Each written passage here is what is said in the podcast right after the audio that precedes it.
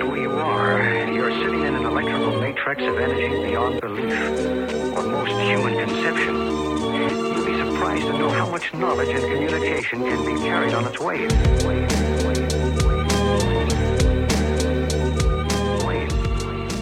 If you're a kid right now, what is coming for you isn't fair. It's just not fair.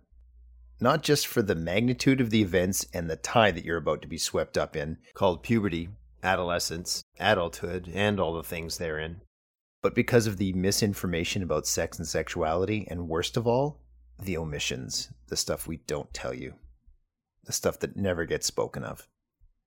So I hope this podcast gives you a chance at understanding what the world is versus what you will be told.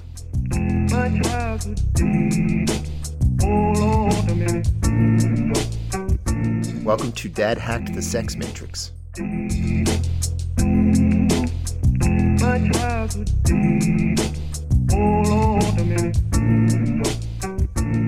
Reality versus narrative. There's what you're told. This is that wonderful age when your body starts to change and you become a young woman or man. Your body will create new hormones, chemicals that will be coursing through your body, and you'll start to find boys or girls more interesting than ever. You'll grow hair down there. You'll start to have your period once a month or so. Boys, pretty much the same, except for the period part. You'll find girls very interesting like never before. You'll experience erections, and your voice will change. your voice will change. What it actually is? Biological agenda. Still going strong after billions of years of evolution, your body has reached its sexual maturity way before your mind has. You can now make a baby, even though you are still in many ways a child. And the hormones going through you will affect the way you look, the way you feel, the way you see the world, and what you want. It will shift your priorities to reflect your newfound focus on others you find attractive. At this point, nature wants you to have a kid and will try to use you to make more people and it will trick you into this activity through any and all means necessary. Many people at this age start to devalue the connections in their life with parents, friends, groups, and sports teams and start to wish for someone of the opposite sex or the same sex. And this manifests very early on in the form of early childhood crushes, juvenile longing, and romantic connections, and then eventually right into uh, when your body starts to be basically commandeered by nature which we call puberty. If any part of you struggles with this, there is a reason. You are the only mammal on the earth who has developed a big enough brain to question and ponder these things. Critical thought. While every other creature goes about their mating rituals without questions, we sit uncomfortably with this idea that we could have so little control over our thoughts and our lives, that we can be reduced to just another animal. But we always were animals and we deny this, so we instead require stories. We tell ourselves stories of love, stories of passion and forever after, stories of choices we make when really we are suddenly and constantly finding ways to do nature's bidding. Do you have the courage for another episode of Upright Monkeys breeding on a murderous round planet? Let's find out. This week, children's tickets, adult rides. Your individuality means nothing to nature. The truth is, thinkers don't make good soldiers in nature's army of reproducing drones. In a way, there's nothing worse for you to fall into when you're young.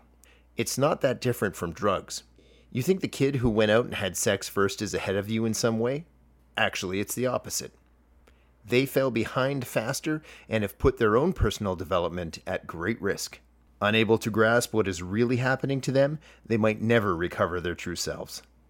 And if you're wondering what I meant earlier by the comparison between starting sex early and choosing drugs, it's simple.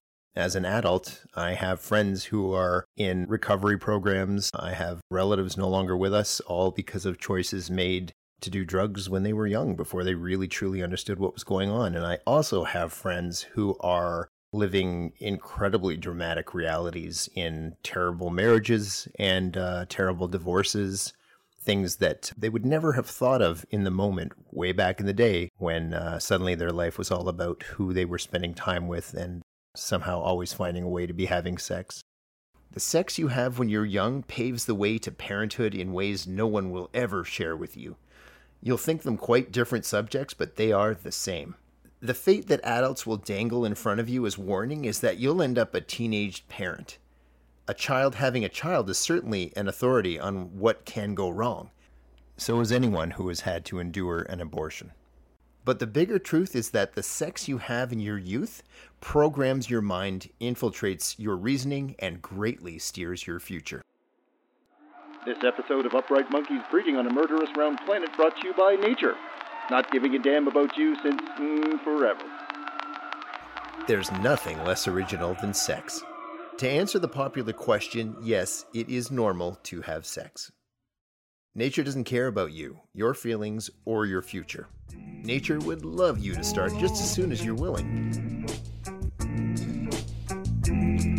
To be continued. to be continued in Puberty, Part 2. Dad Hack the Sex Matrix is a Citizen Street production.